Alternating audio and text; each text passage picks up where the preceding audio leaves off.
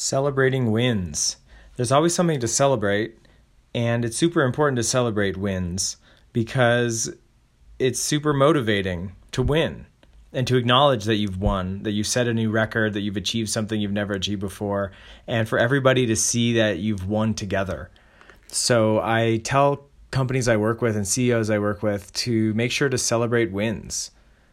Always be looking for wins every week look for a new record that you set or look for something that you did that you hadn't done before and bring it up and celebrate it and let everybody know that this is the first time we made $10,000 in revenue in a month or in a day or in a week.